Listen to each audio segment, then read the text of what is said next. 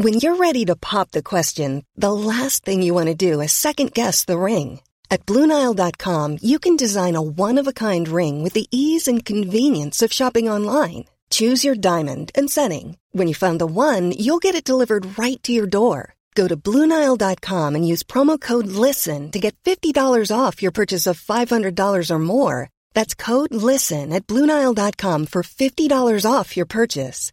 Bluenile.com code LISTEN. There's never been a faster or easier way to start your weight loss journey than with PlushCare. PlushCare accepts most insurance plans and gives you online access to board-certified physicians who can prescribe FDA-approved weight loss medications like Wegovy and Zepbound for those who qualify. Take charge of your health and speak with a board-certified physician about a weight loss plan that's right for you. Get started today at plushcare.com slash weight loss. That's plushcare.com slash weight loss. plushcare.com slash weight loss. Hi, everybody. Welcome to Dan Snow's History Hit. Now, for those who've been listening to this podcast for a while, you know that I get huge uh, satisfaction from letting everybody know a little bit about the history behind current events, conflicts, uh, and big political upheavals in particular, but also cultural events. But this time, I'm afraid it's conflict. In November 2020, the Tigray region of Ethiopia, the very, very north of that gigantic country in, in northeast Africa, experience fighting between the Tigrayan regional government and the Ethiopian army, effectively. The Ethiopians appear to be aided by the Eritreans as well, which is uh, the country sandwiched between Ethiopia uh, and the Red Sea to the north. This conflict has been going on for around a month now, and because of COVID, it's not perhaps getting the global recognition that it deserves. In this podcast, I'm thrilled to be joined by Professor Richard Reid. He's at Oxford University. He's a historian of uh, modern Africa, particularly Ethiopia. And it was a great chance to ask him about some of the deeper history behind Ethiopia. We haven't talked about it on the pod before. Most importantly of all, the country has its own fascinating history, uh, the Christianization, and its own experience of conquest and imperialism both the hands of Europeans, the Italians, for example, in the late 19th, early 20th century, but actually African imperialism, African state building uh, before that in the 19th century. This is going to be a fascinating podcast. Do please enjoy, everybody. If you want to come watch one of these podcasts live, we're going on a tour in October 2021. Post vaccine tour, everyone. If the whole place is still standing, we're going to be touring. We are going to many of the UK's biggest cities. We are going to do a live show in each. We're going to be go on the podcast. We're going to have a great historian there telling us about her or his book. We're going to have a historian telling us about the local place that we're in, the history of that place. And then we're going to have time for lots of chat and discussion as well. Might even do some social proximity. Looking forward to it. You can go to historyhit.com slash tour to get a hold of that. And as ever, the TV channel is heating up over there at the moment. Go to historyhit.tv. Use the code POD1, POD1, you get a month for free. You're going to love it. We've got some big news. We'll, we'll, let, we'll let you know the big news on Friday, but it's big news. In the meantime, everyone, here is Professor Richard Reid. Enjoy.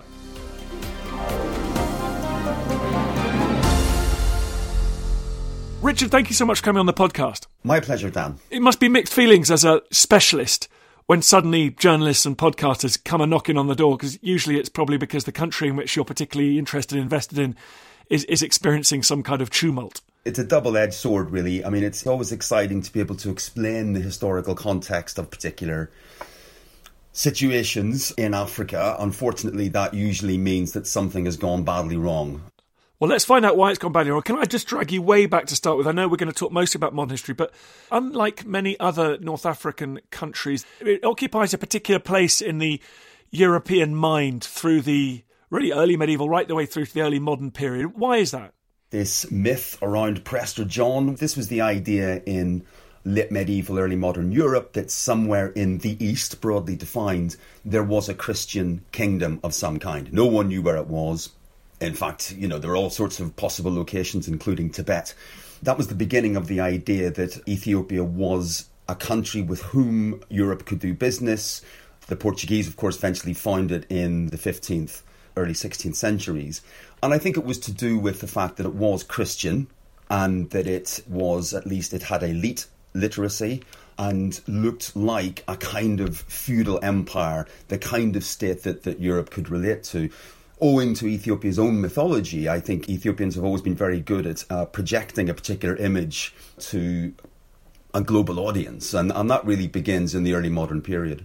Is modern Ethiopia a kind of a, a descendant of past iterations, or is it quite a is actually like most nation states quite a contingent set of boundaries that have been drawn? It's quite contested that idea. I mean, Ethiopia itself is is very proud of the idea that they have hundreds and hundreds of years of continual history. I think it's slightly more problematic than that. There are various iterations of a state in the Ethiopian highlands, in that northern part, including Tigray, which we'll talk about. And in many ways, it begins with the ancient state of Aksum in the first millennium CE. Aksum collapses, and several hundred years later, you do get the emergence of what is discernibly Ethiopia, at least the nucleus of Ethiopia. But obviously, it go, in that very long period, it goes through all sorts of collapses and, and various forms of disintegration and invasions and so on. I suppose you could argue that at its core, in its Christian Semitic core, it has this idea of Christian belief, of literacy, of a set of kind of icons around what it is to be Ethiopia, a very commonly held set of cultural reference points. So there is a certain amount of continuity there, but of course, the Ethiopia of the more recent past is quite unrecognizable to that early modern state. And you've mentioned the highlands there. Do the highlands give Ethiopia a kind of geographical coherence that you don't see compared to, say, North and South Sudan to its west? Its mountainous landscape is definitely part of its identity. A sense of separation, I guess, is enhanced as a result from the rest of the region. So, one of the long standing tropes in the Highlands is that they are elevated both culturally and physically from the surrounding area, including Sudan, Somalia, the Eritrean Red Sea coast.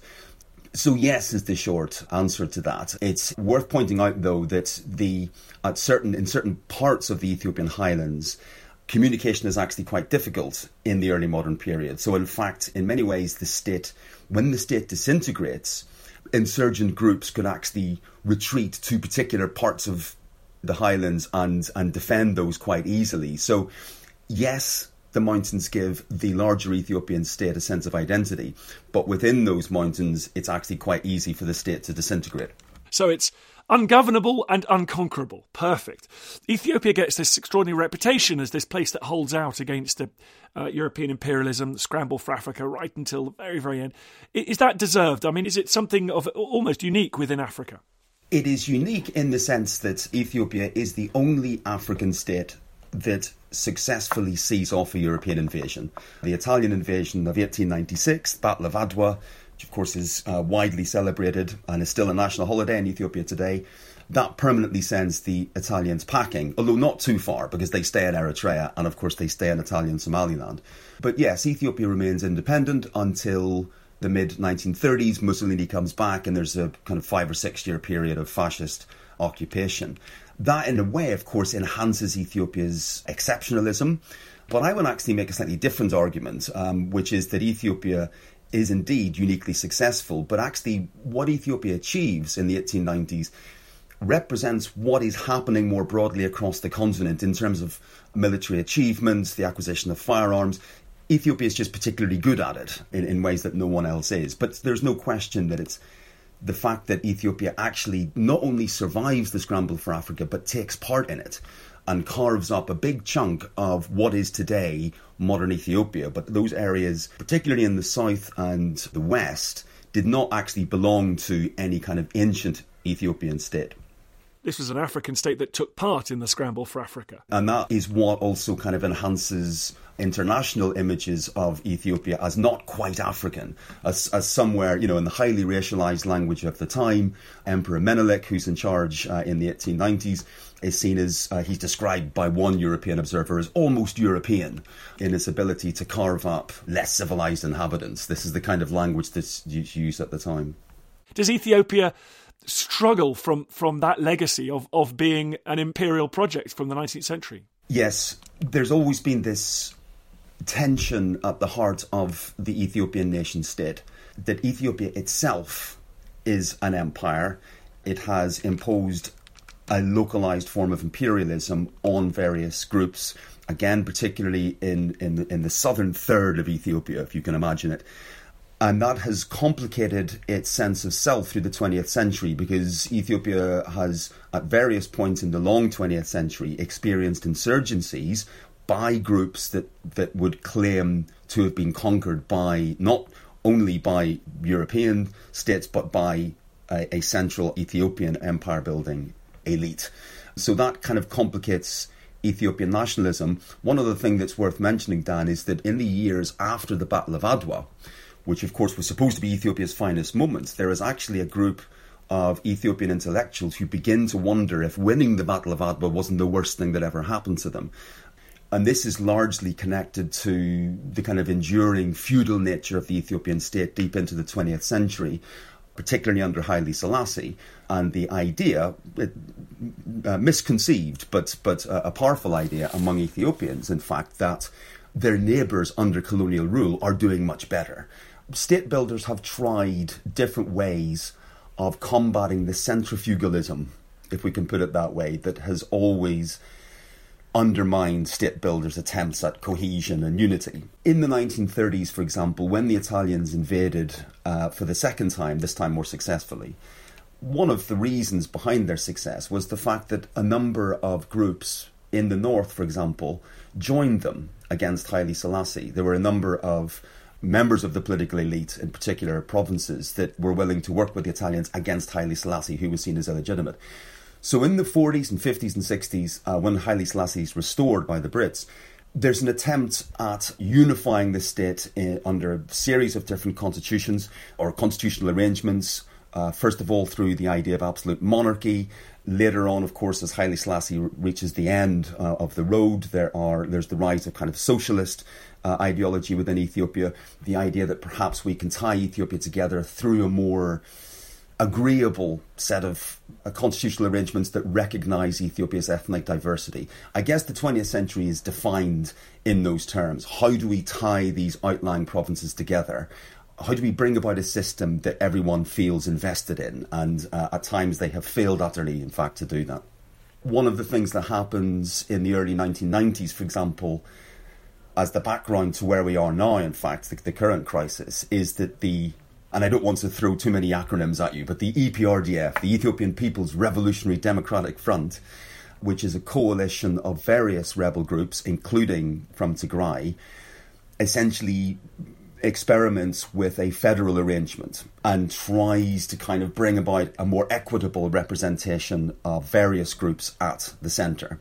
But I think you're right. It's fair to say that Ethiopia has been very difficult to govern from the point of view of its ethnic and regional diversity. It's one of the very few African states, for the reasons we, we mentioned earlier, that is supposed to have a deep rooted sense of itself and a deep rooted nationalism. The problem is that that nationalism has, for a very, very long time, been dominated by one or two groups in the centre and the northern part of the country. That's really at the root of um, the current crisis in many ways. The campaign to overthrow Mengistu is one that, that involves a, a degree of unity among a, a number of insurgent groups who basically believe in sort of social revolution, ethnic self determination. A number of key elements in their in their programs are shared across what becomes the Ethiopian People's Revolutionary Democratic Front. So this big coalition of groups, and of course at the same time you've got the insurgency in Eritrea, because at this time in the 60s, 70s, 80s, Eritrea is formally part of Ethiopia, but they're waging their own war for independence, and at various points they work alongside the other Ethiopian groups. So the legacy of the overthrow of Mengistu is that sense that it's possible to rebuild and redesign an Ethiopia that works for everyone. Now, as it turns out, that has unravelled in the last couple of years, but that's the real I guess that's the real long term legacy of the overthrow of, of Mengistu. Mengistu was the last leader to attempt, in a, in a highly militarized way, up until now, to impose a kind of unitary system of government on Ethiopia.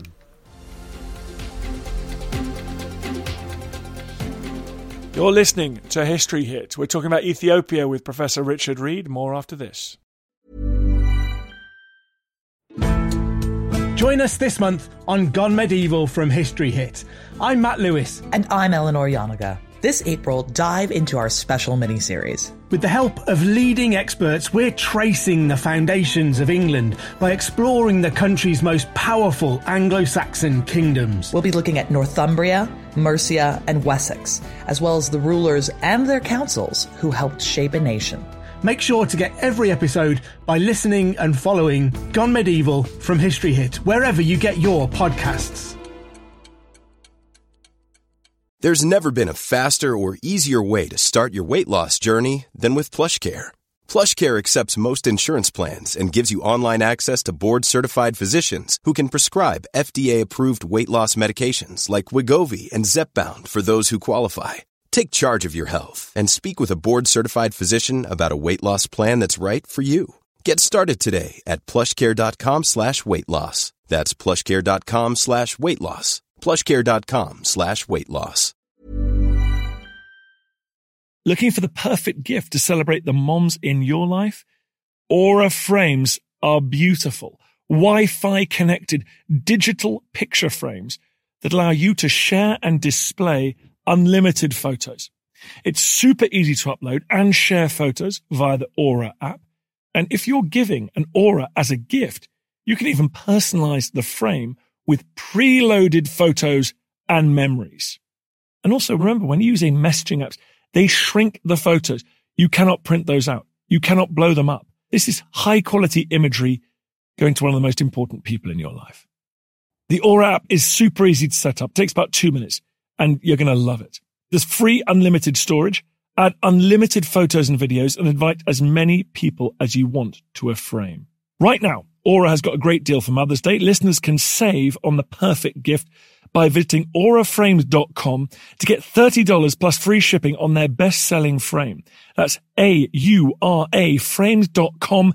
Use code Dan Snow at checkout to save. Terms and conditions apply.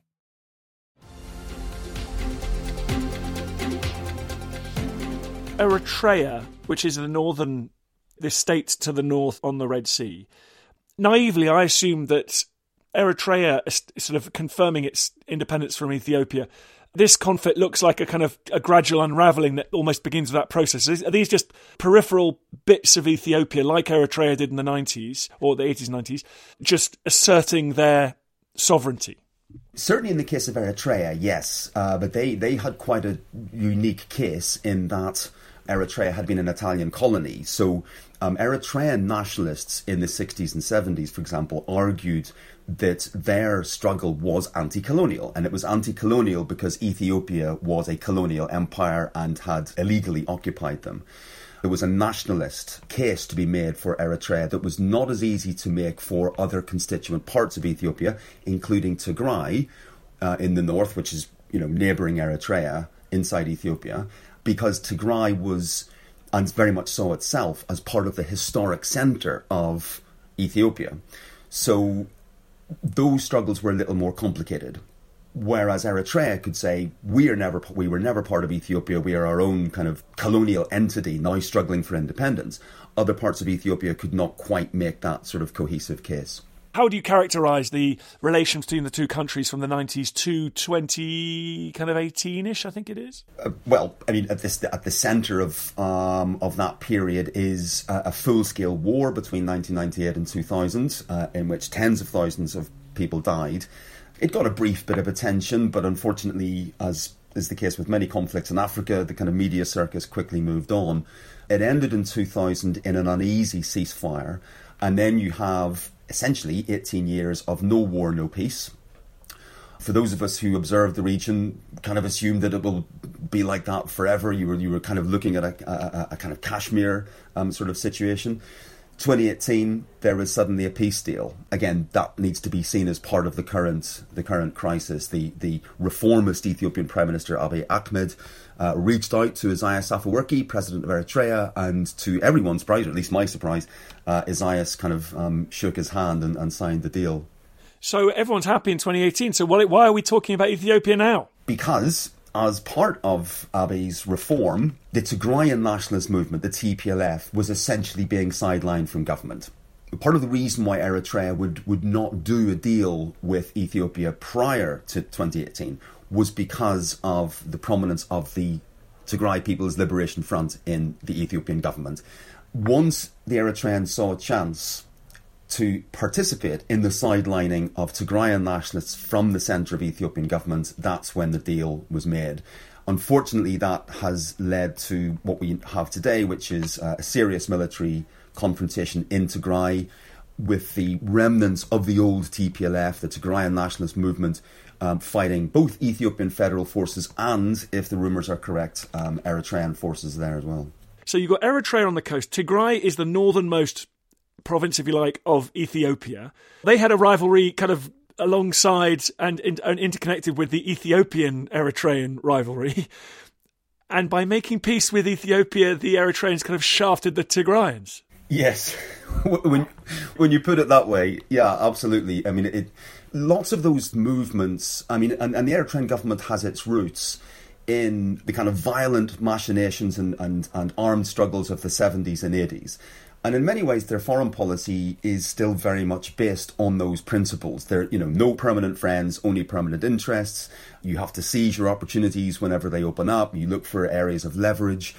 Certainly, the last twenty years, Eritreans have been biding their time in some ways, waiting for an opportunity to get their own back on the TPLF, who it's widely regarded um, outsmarted Eritrea during the actual war and then um, outsmarted them diplomatically after the war. So, yes, very much Machiavellian, but very much in keeping with the way the Eritreans operate. What is it about the peace deal between Eritrea and Ethiopia that managed to sideline the Tigrayans? That's the bit I'm struggling with. The TPLF itself was opposed to the peace deal with Eritrea. This, of course, against the background of uh, a great deal of domestic protest that had been building up in recent years in Ethiopia, particularly among the Amhara and Oromo ethnic groups, against Tigrayan dominance of the Ethiopian government. So it's a kind of confluence of various dynamics.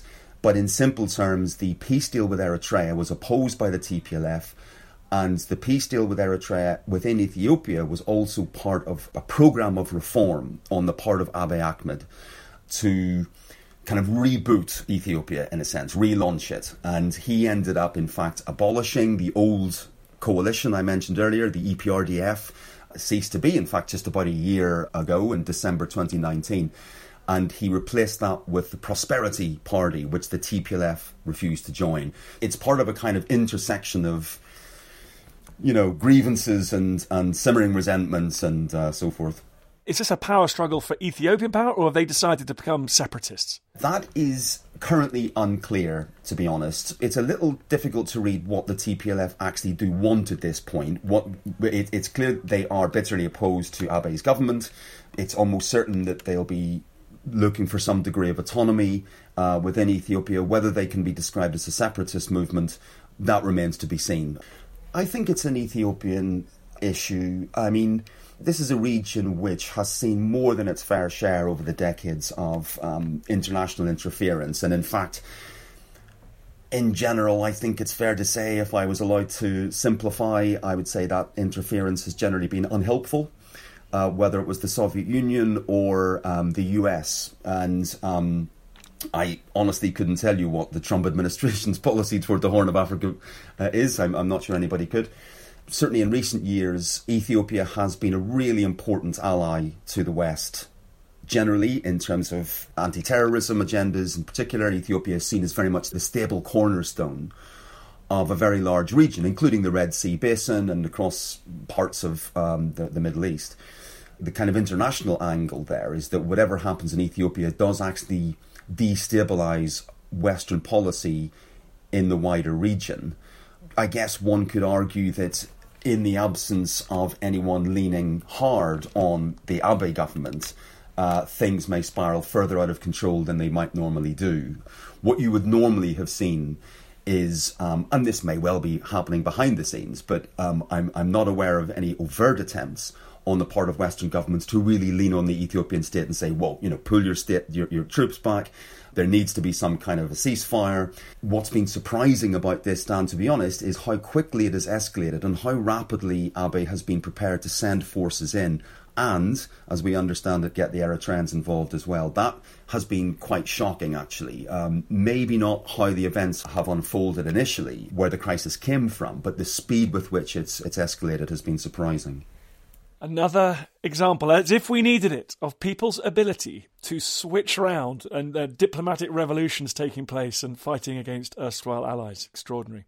Where can people uh, read more of your work or learn more about Ethiopia if they've listened to this podcast?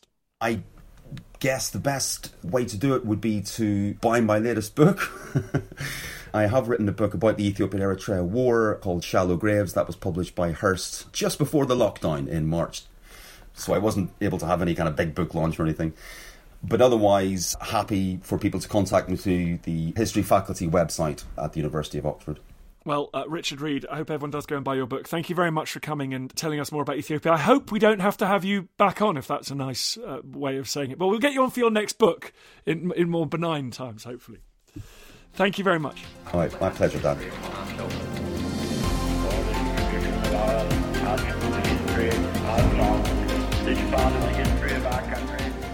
Hi, everyone. Thanks for reaching the end of this podcast.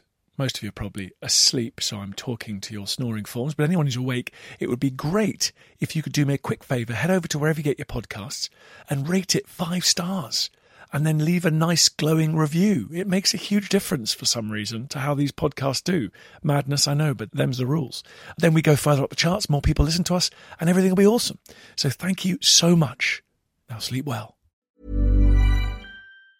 Planning for your next trip? Elevate your travel style with Quince. Quince has all the jet setting essentials you'll want for your next getaway, like European linen, premium luggage options, buttery soft Italian leather bags, and so much more. And it's all priced at 50 to 80% less than similar brands. Plus, Quince only works with factories that use safe and ethical manufacturing practices. Pack your bags with high-quality essentials you'll be wearing for vacations to come with Quince. Go to quince.com slash trip for free shipping and 365-day returns. Thank you for listening to this episode of Dan Snow's History Hit. Please follow this show wherever you get your podcasts. It really helps us and you'll be doing us a big favour. Don't forget you can also listen to all of these podcasts ad-free and watch hundreds – of TV documentaries when you subscribe at historyhit.com slash subscribe. As a special gift, you can also get your first three months for just one pound a month when you use code Dan Snow at checkout.